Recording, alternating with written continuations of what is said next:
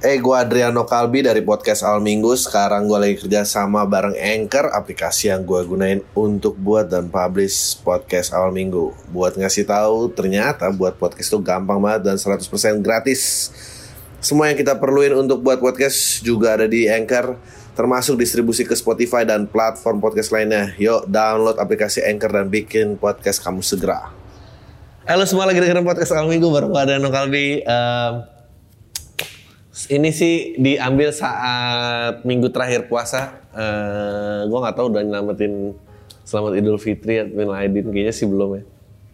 Uh, semoga sehat-sehat dan apa ya uh, lebarannya oke. Gue sih sebetulnya gue udah nggak pengen lebaran kumpul keluarga gitu. Gue lebarannya pengen gue kumpul keluarga nggak pengen. Gue sempet nge-tweet bilang Ih bentar lagi kumpul keluarga dengan pandemi lagi gue. Terus anjing itu ramenya dan dan bener-bener diolah loh. Jok gue tuh diolah bener-bener kayak ya gue juga males sih bang kumpul sama keluarga. Tapi jangan sampai berdoa pandemi lagi dong. Kita semua repot aja cuy gitu bener bener orang-orang tuh ternyata kena take a joke joke simple kayak gitu ternyata perlu dijelasin gitu. Ada yang kayak uh, uh, permintaan lu tuh toxic banget. Terus gue kayak orang tuh kenapa akur-akur banget sih sama keluarga gue heran. Lo gak lihat tuh Malin Kundang berantem sama ibunya sukses dia di luar. Meskipun dia jadi batu tapi itu kan cuma keegoisan ibunya aja. uh, padahal mungkin mungkin mungkin ibunya uh, lebaran di kampung anaknya tak kunjung pulang. Selalu ibunya selalu cerita bahwa enggak anak saya sukses. Anaknya sukses. Terus tetangganya pada no pick hoax ini gue udah tua ya ngomong no pick hoax ya um, iya terus kayak dikutuk jadi batu anjing. Terus semua orang tuh kayak pada bilang apalagi tuh? Oh, terus gue bilang tahun depan adalah tahun terakhir sebelum pilpres gitu. Anjing dan udah nggak pandemi. Uh, jadi kalau gue bilang pilpres berarti gue nggak mendukung tiga periode jadi semua harus jelas gitu 2024 Pilpres katanya 14 Februari 2024.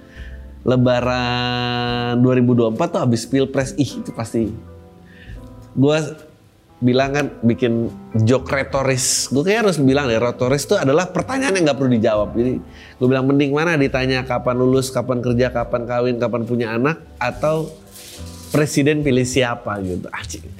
Dan itu orang-orang beneran dijawab dan dianalisa loh ya mendingan presiden pilih siapa bang? Karena kan ini invasion of privacy. Orang tuh dongo-dongo banget. Emang susah gitu. Uh, joke itu gimana? Nggak itu tuh semua basisnya karena keluarga tuh annoying. Jadi ya lu males. Lu males kumpul dan ditanya sama orang-orang yang nggak penting dalam hidup lu sebetulnya. Tapi dalihnya apa? Ada selalu orang ada, ada yang bilang bahwa blood itu thicker than water tapi lo harus tahu ya, eh, peribahasa itu ternyata dipotong setengah. Nih, aslinya peribahasanya adalah the blood of covenant is thicker than the water of the moon. Meaning itu actually artinya adalah bonds that you've made by choice are more important that you people are bound to you by water of the moon, uh, the womb. Ini gue harus terjemah. Jadi terjemah pilih ikatan yang lu buat berdasarkan pilihan lu itu jauh lebih kuat daripada orang-orang yang terikat karena lu di dalam air ketuban yang mirip gitu. Dan anjing itu jauh banget men arti sesungguhnya gitu. Berarti emang pilihan yang jauh lebih penting. Uh, jadi berharap aja gitu. gue semua gue kan kalau dijelasin nggak jadi komedi ya. Komedi itu kan harus ada eksagerasi jadi gue nggak mungkin bilang iya gue tuh nggak pengen kumpul keluarganya. Tapi gue kangen hal-hal waktu pandemi seperti nggak kumpul keluarga. Kan gue bukan berharap pandeminya. Masa dia nggak bisa sedih itu followers gue loh. Lo nggak tahu kalau followers lain gimana. Yang lebih terjaring. Oke. Okay. kita langsung masuk ke topiknya. Uh, dan udahlah menurut gue gue kemarin gue nggak sadar gue kan kebanyakan ngomongnya dan kebanyakan podcast gue udah nggak tahu gue ngomong ada di mana ada yang nge-quote gue bilang gue gue tuh suka lo mental-mental orang keluaran broken home karena dia tuh lebih dewasa gitu. Nah itu lagu-lagu yang takut tambah dewasa, aku takut apa, nah, nah, nah, nah itu pasti lagu-lagu orang dari orang tua akur tuh makanya dia. Dan itu kalau bener ya ternyata penyanyinya adalah orang dari orang tua yang akur ya anjing gue tepat banget buat. Gue udah gak ingat omongan itu. Oke. Okay. Alasan Enika harus bayar seribu Kemendagri berasa butuh duit beli server Dukcapil. Iya ini tuh bener, gue juga setuju loh. Emang berapa kali lo ada kebutuhan akses NIK? Antigen, apa sih? Kemendagri menyusun aturan swasta bisa akses data kependudukan. Iya, perusahaannya kan bukan kita yang bayar kan. Dukcapil mengklaim server yang bisa jadi basis ITTP itu perlu diganti, namun pengajuan anggarannya ditolak ke Menku. anjing kasihan banget. Mengaku BU banget anjing, meremajakan server. Tapi tulisan berita macam apa nih? Oh, Vice, pantas memanjakan server data kependudukan Kementerian Dalam Negeri Kemendagri mengaku sedang menyusun aturan agar per tahun ini akses data administrasi kependudukan harus berbayar. Berita ini menambah serunya wacana harga komoditas naik yang terakhir melibatkan pertalite dan tarif daftar listrik anjing. Jadi pasti ibu-ibu kayak pertalite naik, listrik naik, NIK sekarang bayar seribu ya. Padahal tuh yang orang Kemendagri ditolak Kemenku tuh kayak anjing gue ditolak kali ini mau mati itu lo mau balik fotokopi KTP lagi apa gimana sih ceritanya kan bayar juga fotokopi KTP ya begitulah. Penelitian umat manusia baru bisa memakai energi bumi secara efektif pada 2371 anjing. Umat manusia telah menggunakan energi yang sangat besar selama ribuan tahun. Gue tuh sejujurnya ya, gue nggak pernah ngerti kenapa ada jurnalis yang main ada device. Anjing gue pasti dibunuh banyak orang. Gue ngerti sih pemordernisan permodernisasian jurnalistik gitu tapi jadi kayak shallow shallow so asik gitu gak sih? Gak ada nggak tahu ya. Nggak kenapa kenapa muda tuh harus shallow sih gue nggak apa muda tuh juga bisa dalam loh dan serius. Tapi kalau udah dalam dan serius takut nggak banyak. Itulah makanya kenapa lo tuh nggak boleh lemah. Umat manusia yang telah menggunakan energi sangat besar selama ribuan dimulai dari api unggun anjing, domestikasi hewan hingga akhirnya berkembang. Anjing pilihannya tuh api unggun dan domestikasi hewan tuh pasti SJW animal cruelty hingga akhirnya berkembang ke sumber daya yang jauh lebih modern seperti bahan bakar fosil, tenaga sur, tenaga nuklir, energi terbarukan, angin, air dan surya. Meskipun demikian perjalanan kita masih sangat panjang untuk menjadi peradaban yang mampu menghasilkan jumlah energi secara SDA yang berasal dari matahari. Jika sampai ini bisa terjadi maka kita akan mendapat akan mencapai peradaban tipe A tipe 1 Kardashev Kardashev Kardashev Skala yang mengukur kemajuan suatu peradaban berdasarkan konsumsi energi ya, digagas oleh astronom Rusia Nikolai Kardashev. Oh, Nikolai Kardashev. Sekarang ini terbagi di kategori peradaban tipe 1 mampu memanen dan menggunakan energi harness and use. Menggunakan oleh planet tempat tinggalnya tipe 2 mampu menyerap seluruh energi dari bintang terdekat gokil. Sementara itu tipe 3 mampu menguasai semua energi dari galaksi. Bangsat. Berarti tipe 1 itu paling rendah sebetulnya. Tipe 3 paling tinggi dari seluruh galaksi apa hubungannya judulnya tapi kira tidak ada tidak ada membicarakan efek eh, manusia memakaikan memakai energi secara efektif gitu kayak bensin satu banding 10 gimana caranya biar gasnya tetap segitu jadi satu banding 10 gitu nggak tetap jadi berapa gitu. Gue tuh curiga ya kayaknya nggak mungkin manusia memakai energi secara efektif karena sifat asli manusia itu adalah ketamakan. Uh, jadi apa pun yang dia akan berusaha rakus uh, memang dia akan cari cara gimana tetap ekonomi kan supply and demand ya. Jadi dia akan cari cara supply menjadi terbatas atau demandnya terus dipertinggi gitu. atau mungkin kita akhirnya bisa memakai uh, energi positif eh, secara efektif. Karena karena memang uh, ternyata uh, masalah mental health lebih penting. Jadi generasi berikutnya juga udah mulai sadar bahwa uang segitu nggak ada artinya. Mau supply demand dan apa pun itu kalau tetap sedih mau gimana gitu. Ya goblok lucu banget Menkominfo menyerah tak sanggup sensor konten pornografi diakses lewat VPN. Ini menurut judulnya juga tai banget sih. Kalau berdasarkan konsep lima tahap kesedihan peperangan Kementerian Komunikasi dan Informatika melalui situs pornografi yang telah masuk fase acceptance alias penerimaan. Dalam konferensi pers, pers yang dihelat di rumah dinasnya Menkominfo Johnny G. Plate mengindikasikan negara sudah mencoba semaksimal mungkin untuk melakukan pemblokiran terhadap situs-situs porno lewat para operator penyedia layanan internet. Namun, apabila banyak pengguna yang menggunakan VPN, Virtual Private Network untuk menembus akses pemerintah tidak bisa apa-apa. Ya iya dong. Karena karena itu informasi, lo nggak bisa gitu. Lagi pula gue nggak tahu ya apakah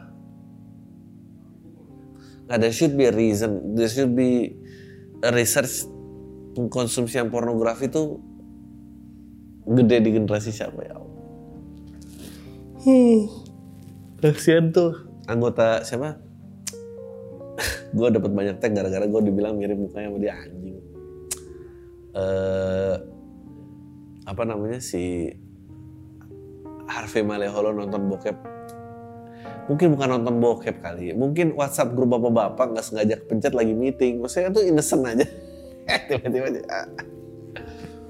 Dikira gift gift. Ah ini mah nggak mungkin gift doang. Apa biasanya suka ada gambar porno apa terus tiba-tiba setan atau apa gitu. Terus ternyata bokep beneran. Ada yang rekam kasihan. Gue pembeda beda gue pembela benefit the doubt gue oke. okay. Uh, kelonggaran jelang lebaran 2022 boleh mudik dan tidak perlu karantina. Ih, karantina aja. Bagi masyarakat yang melaksanakan perjalanan luar negeri pun tidak harus mengikuti proses karantina, namun tentu saja harus melaksanakan tes PCR setelah melakukan perjalanan luar dari luar negeri. Kok. Boleh sholat tarawih berjamaah, boleh mudik, vaksin 1, 2 dan booster.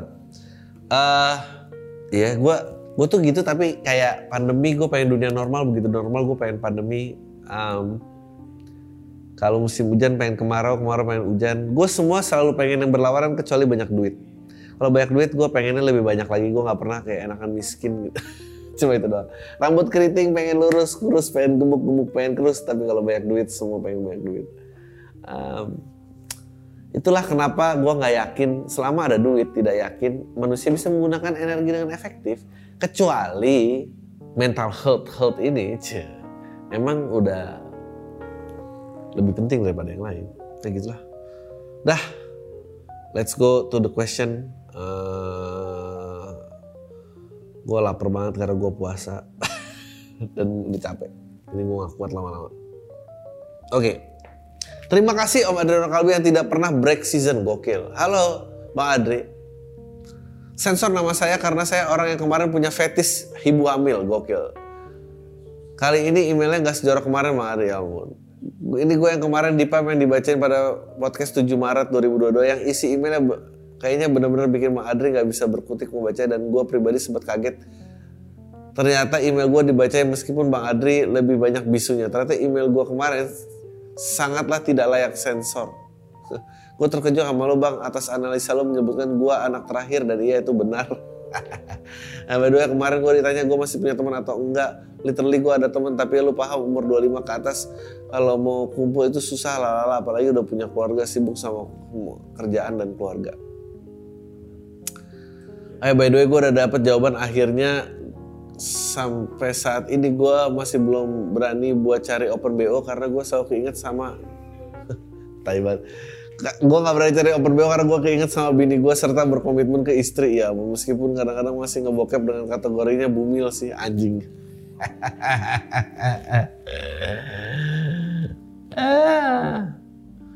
Gue rasa yang lo bilang kemarin ada benernya. Bang walaupun gue harus email psikiater walaupun gue tahu itu cuma ngejokes doang. Soalnya gue juga kayaknya punya anxiety tapi gue nggak tahu harus ke psikiater mana. Psikolog psikolog. Jangan psikiater psikiater tuh udah pakai obat. Kalau boleh bang kasih gue rekomendasi psikiater yang bisa BPJS meskipun ini terdengar bercanda tapi gue serius kayaknya butuh psikiater. Uh, kayaknya apa pendeta Yeri yang punya apa? psikiater bisa pakai BPJS nih kalau nggak salah. Coba aja. Bang kali ini gue dapat problem rumah tangga yang membuat gue dilema harus ke mana. Gue bingung harus cerita ke siapa. Gue milih cerita di sini karena di sini mungkin tempat karena terasa lebih anonim dibanding gue nanya ke teman atau saudara gue. Yang pada akhirnya nanti gue malu sendiri. Oke. Di sini sih enggaknya gue nggak malu-malu banget karena statusnya anonim. Eh tapi nggak jadi bang karena masalahnya udah clear juga. Email ini gue ngetik di bu dari bulan Maret belum rampung juga sampai sekarang gue.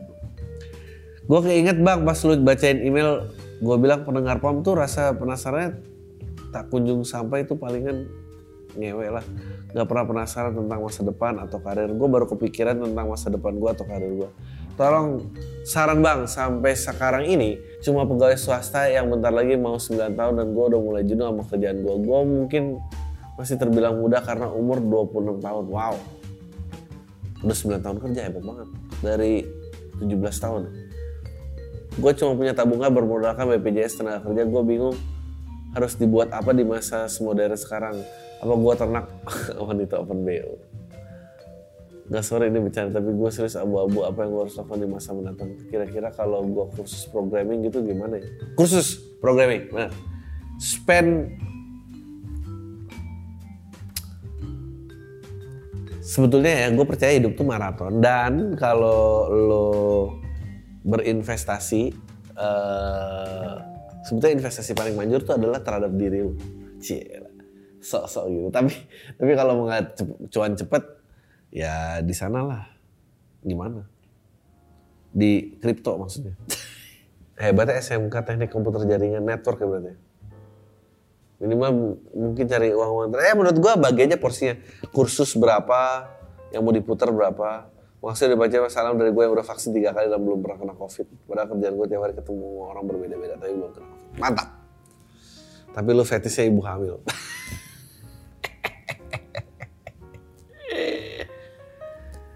Baca ini di PAM dan masukin YouTube Emily anjing. Malam Bang Adri. Mohon izin story IG sesuai kata-kata Bang Adri. Tahu lebaran kumpul lagi mending pandemi lagi. Di mana saya sangat setuju sekali sama kalimat ini. Jujur momen-momen lebaran bikin gua nggak nyaman karena harus ketemu saudara-saudara yang sebenarnya nggak ada jiwa saudara sama sekali. Aku menyadari hal ini pada saat gua kena COVID Agustus 2021 pada saat itu saudara-saudara yang akan gue temui besok ketika lebaran gak ada kontribusi apa-apa. Padahal pada saat gue kena covid tahun lalu kondisinya 50-50. Hidup dan mati. Ya paling pada doain aja. Apakah, tapi apakah doa bisa bayar biaya rumah sakit gue yang udah nyembuhin gue? Eh, gue Adriano Kalbi dari podcast Al Minggu. Sekarang gue lagi kerja sama bareng Anchor, aplikasi yang gue gunain untuk buat dan publish podcast Al Minggu. Buat ngasih tahu, ternyata buat podcast itu gampang banget dan 100% gratis. Semua yang kita perluin untuk buat podcast juga ada di Anchor, termasuk distribusi ke Spotify dan platform podcast lainnya. Yuk, download aplikasi Anchor dan bikin podcast kamu segera. Jujur pas kena COVID, biaya rumah sakit lumayan banyak untuk sekelas gue UMR Surabaya. Sampai-sampai pacar gue harus pinjol dan minjem uang untuk menutupi invoice RS mitra keluarga ya. Sebenarnya gue ada informasi tapi khusus rawat inap aja. Sedangkan waktu itu di kamar rumah sakit penuh pasien. Saya jadi harus rawat jalan sehingga nggak di cover. Bangsa. Loh, tapi itu bisa minta surat keterangan dari RS loh, RS-nya penuh dan itu ada ya Allah. Lupa ya udah. Udah telat ya sudah. Singkat kata tahun 2022 gue resign dari kerja kantoran dan mulai freelance sebagai konsultan. Gak tau ya 2022 makin parah anjing harga BBM naik, PPN naik 1%, minyak goreng langka ditambah lagi gue baca berita dana Pemprov Jawa Timur mengendap di bank 26 triliun anjing banget lah. Kalau dana 26 triliun ditarik untuk pemulihan ekonomi subsidi upah pekerja bagi-bagi minyak goreng turunnya harga BBM kan lebih bermanfaat anjing. Gitu aja bang, curhat aja. Masih dibaca semoga virus zombie layak di film-film itu benar-benar kejadian seperti benar Thanos. Setengah populasi semesta harus dimusnahkan supaya kita bisa makan kenyang. Thanks, regards. Siapa namanya terus agnostik ateis? Gimana sih? Agnostik itu tidak mungkin ateis. Karena ateis itu tidak percaya Tuhan. Ateis, agnostik itu tidak percaya agama. Dia ada percaya ada Tuhan tapi nggak percaya. Agnostik ateis itu menurut gua so asik aja. Oke, manfaatin cewek tolol. Halo Bang Adri, gua mahasiswa umur 20 tahun, gua udah denger podcast lu dari tahun 2018. Awalnya cuma buat keren-keren doang biar nggak kayak bocah, biar kayak bocah keren. Gitu punya dunia sendiri. Langsung aja ke cerita Bang. Jadi pas gue SMA gue punya mantan pacar cantik banget Bang. Gue sering bilang hoki lah, pelet lah. Tapi soalnya emang cakep banget. Tapi seperti hal kayak cewek cantik. Udah pasti mereka masih sisi lemah ya itu Bang tolol. Ya Allah. Jadi ceritanya gue ini dikekang banget sama dia Bang sama pacaran. Ada satu hal yang dia anti banget sama cowok perokok dan gue udah ngerokok dari SMA anjing. Gue udah ngerokok dari SMA cuy. Um, emang waktu sih yang give life meaning ya karena gue umur makin banyak liat gue udah ngerokok dari SMA bang. Anjing itu anak bandel banget.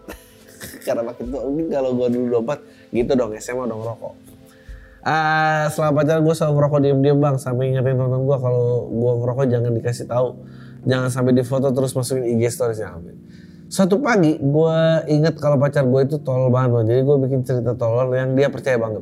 Bukan cuma cerita tapi gue buat skenario yang keren banget. Aji.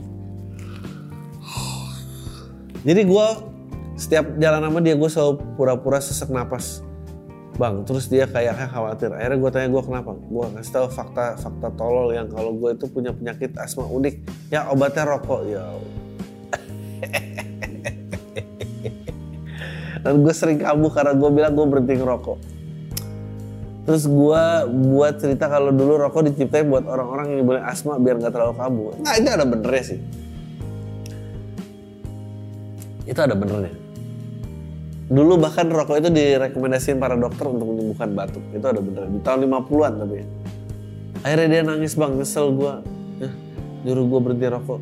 Terus sejak hari itu dia nggak boleh gue ngerokok lagi. Jadi, akhirnya gue putusin gara-gara gue kasihan selama gue pacaran gue bohongin sama hal-hal gini. Emang yang terkadang kaum hawa itu kalau tolol bisa tolol itu nggak ngerti lagi. Makasih bang. Baca semangat terus anjing. Cewek lu tuh yang kayak emang iya? Emang iya? Gitu ya. Tapi emang iya sih. Enggak sih. Sebetulnya cowok yang tolol juga ada. Tapi emang nggak kebayang gitu. Maksudnya di otak tuh karena kalau sebetulnya gini gue bukan mau ngatain cewek tolol. Sebetulnya fakta sebenarnya adalah cowok tolol tuh ada tapi cowok tolol tuh nggak ada yang macarin. Kalau cewek masih ada. Itu susah cowok tuh harus banyak duit baru boleh tolol kalau cewek nggak banyak duit boleh tolol anjing gue jahat banget jadi sampai di serang sama semua orang kayak ininya Patra nih oke okay lingkungan tidak sehat. Gue kira apa gitu ya. Bang kenalin gue salah satu pendengar lu yang baru aja 18 tahun anjing. 18 tahun hebat lu sekarang udah ngerti lingkungan gak sehat. Gue udah dengerin lu dari awal pandemi anjing. Bener aja bang yang lu sering bilang pendengar lu tuh lu sering bilang pendengar rutin lu kalau nggak nggak punya teman atau nggak tipe-tipe orang soto yang anggap dirinya keren ya gue ini. Jadi gini bang, gue lahir dari keluarga yang biasa-biasa aja. Gue tinggal di Jakarta Timur sekarang ini gue lagi berjuang buat ujian UTBK tanggal 18 Mei apa tuh UTBK jadi gue punya teman circle gitu deh bang dari teman SMP relasi kita ini udah oke okay banget ya teman SMP gue gak ada yang survival teman SMP teman SMP teman SMP juga ya ada sih beberapa tapi kita punya hobi yang sama dengar atau main musik bercanda juga sefrekuensi gitu gokil tapi belakangan ini ya udah sekitar satu setengah bulanan. You know, when you're young ya, satu setengah bulan tuh jadi lambat tau gak? Kalau makin tua tuh waktu kayak setahun tuh, anjing setahun aja udah lewat cepet banget ya. Gue cenderung narik diri gitu bang, karena kurang kurang orang yang main gitu sama mereka. Karena mereka mulai keranjingan main slot, gokil. Gue gak kebayang sih emang lingkungan 18 tahun keranjingan main slot tuh gimana ya kalau gue ngerasain dampak positif sih kalau mereka jadi lagi jackpot pasti beli makan atau rokok dari hasil judi tadi. Tapi gimana ya bang? Kadang-kadang mereka yang sesama pemain slot itu suka diskus seputar judi yang gue sendiri nggak paham. ini ini gerakin sini. Ini kalau ini kartunya bakar aja dulu. Eh, tapi menurut gue Putin tuh bakal nyerang Afrika. Aduh ini game dulu. Ini gimana slot?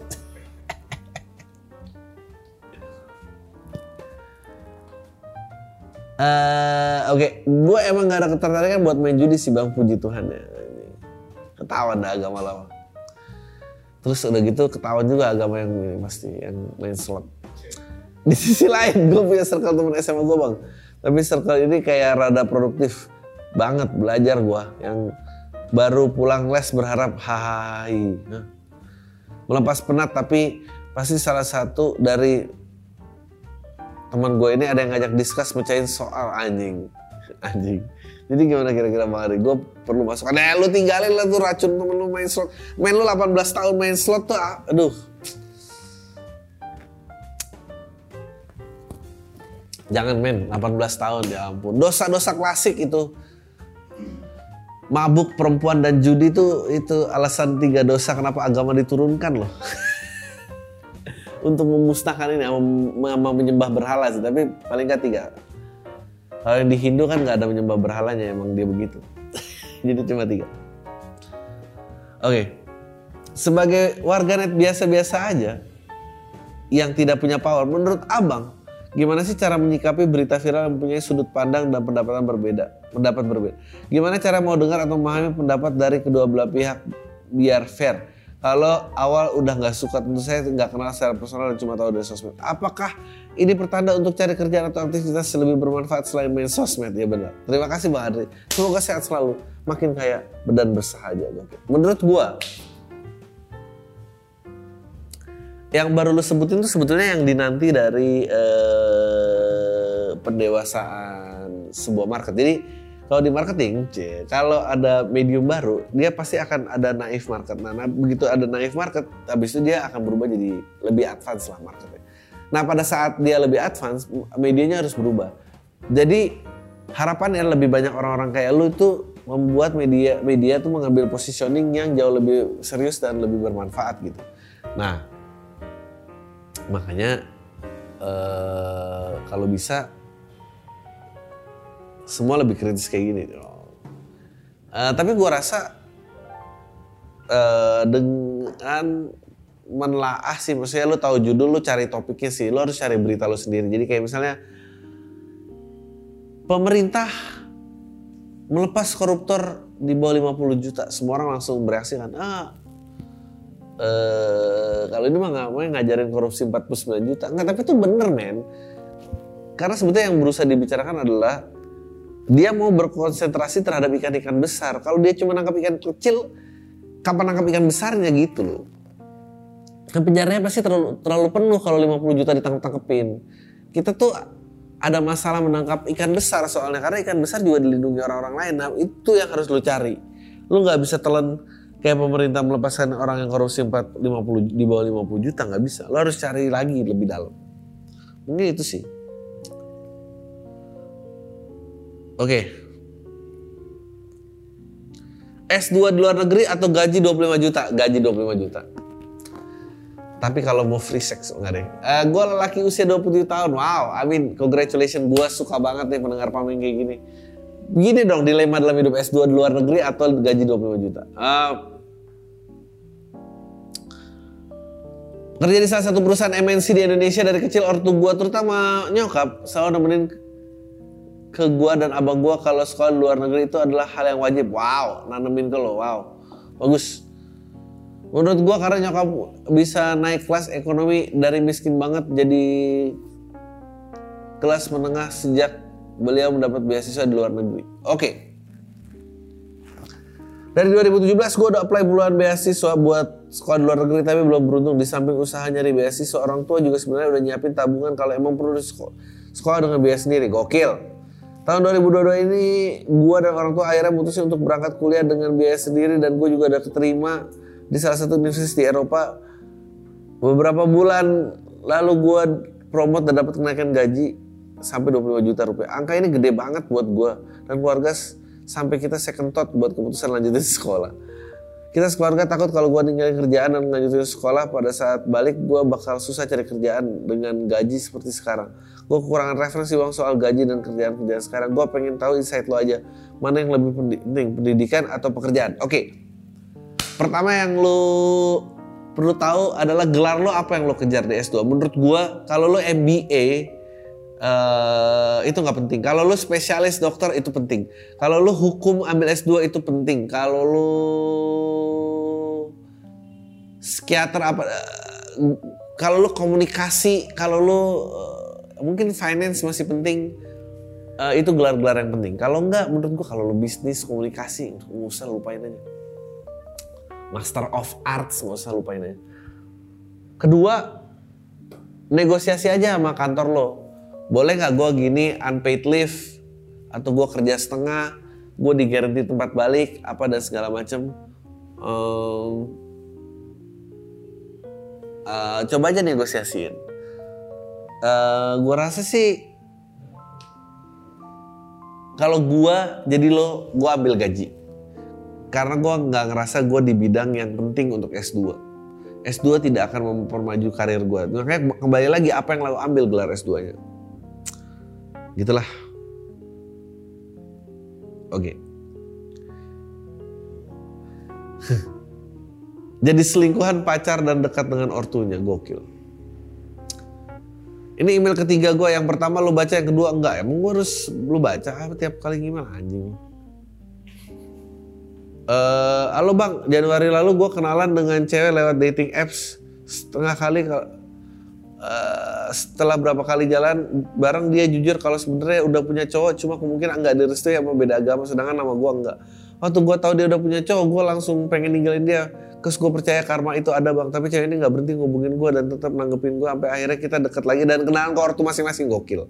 Fast forward setelah tiga bulan, gue kira dia udah putus sama cowok tapi ternyata masih catatan dan suka pulang pergi bareng kantor. Dia kerja di luar kota dan tiap weekend balik ke Jakarta, sedangkan gue full di Jakarta. Menurut gue harus gimana bang? Menurut gue lo harus lari aja. Dia nggak pasti masih pacaran. Pengen gue godain tapi gue sama udah deket banget, gak ada urusannya. Bilang aja ke ortunya kalau udah deket ya anak lu suruh putus dong dan gue udah bilang pengen serius iya karena lu bilang pengen serius lu lu punya hak untuk saya pengen serius dengan anak om tante nih anak om tante kira-kira sendiri nggak ya gituin aja gue jadi nggak enak banget sama ortunya kalau gue pisah sama dia lah Salah satu hal lagi bang, bahas soal NBA dong lu selalu bilang suka basket tapi nggak pernah mau bahas. Padahal lu bisa bahas rookie yang akan jadi besar kayak LeBron dan Steph. Ya Luka Doncic anjing itu bukan rookie ya udah waktu dua tahun yang lalu. Thank you bang selalu buat lu dan Pam yang gue tunggu LSSA di Jakarta. Gue akan beli tiket yang paling mahal untuk show Ringas. Mantap! Um, iya menurut gue udahlah kalau kayak gitu putusin aja kalau dia nggak bisa serius buat lo ya udah putusin aja percuma percuma percuma percuma oke terakhir nih Hai mas, saya adalah anak yang lahir dari keluarga yang bisa dibilang mampu lah sampai keluarga SMP masih mampu dalam segi ekonomi. Tapi pas SMA dan kuliah ekonomi tiba-tiba anjlok dan saya sedang di akhir-akhir perkuliahan dan ada banyak lagi biaya yang harus keluar agar wisuda di, cepat. Tapi sayangnya orang tua saya ekonomi lagi jatuh-jatuhnya.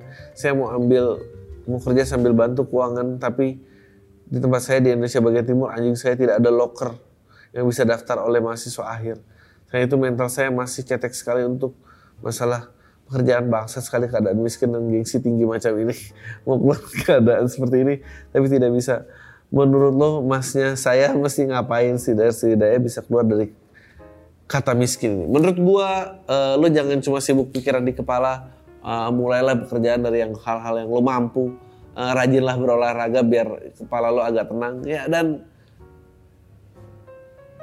ya bekerja aja. Apa kek kalau nggak ada locker ya mungkin kerja kasar harus di jalan dulu. Kalau nggak ya gimana?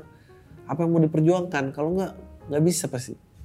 Dan itu cuma akan begitu-begitu aja pasti. Oke apa lagi? Uh, uh, uh, uh, uh, uh. oke. Okay. minta saran dan pendapat bang Adris gue orang kampung yang lulusan SMP bang. Ya tau lah background seperti itu. Sangat sulit mencari pekerjaan kerja. Gue masih serabutan bang. Gue masih belajar usaha dikit-dikit bang. Gue pengen jualan bang. Gue pengen jualan racun panah Hah? by the way gue yang email dulu berhasil buat racun panah. Anjing. Untuk penasaran rencananya gue mau jual racun bikinan gue bang buat orang-orang suka tawuran gitu. Meski pasaran terbatas tapi gue mau coba dulu. Anjing. Mencederai orang. nih kalaupun mereka pada mati yang nggak apa-apa juga lah atau keberadaan mereka negara ini nggak ada gunanya keberadaan mereka itu hanya menambah anggaran BPJS bisa Menurut lo dari segi hukum di Indonesia gimana bang? Apakah usaha gue ini memiliki potensi terjerat? Ya apalagi dong, terjerat dong. Apalagi lo ngemail ke sini, makin terjerat pasti. Tidak mungkin, tidak mungkin. Kalau bisa ketemu racun panah, kenapa nggak racun panah?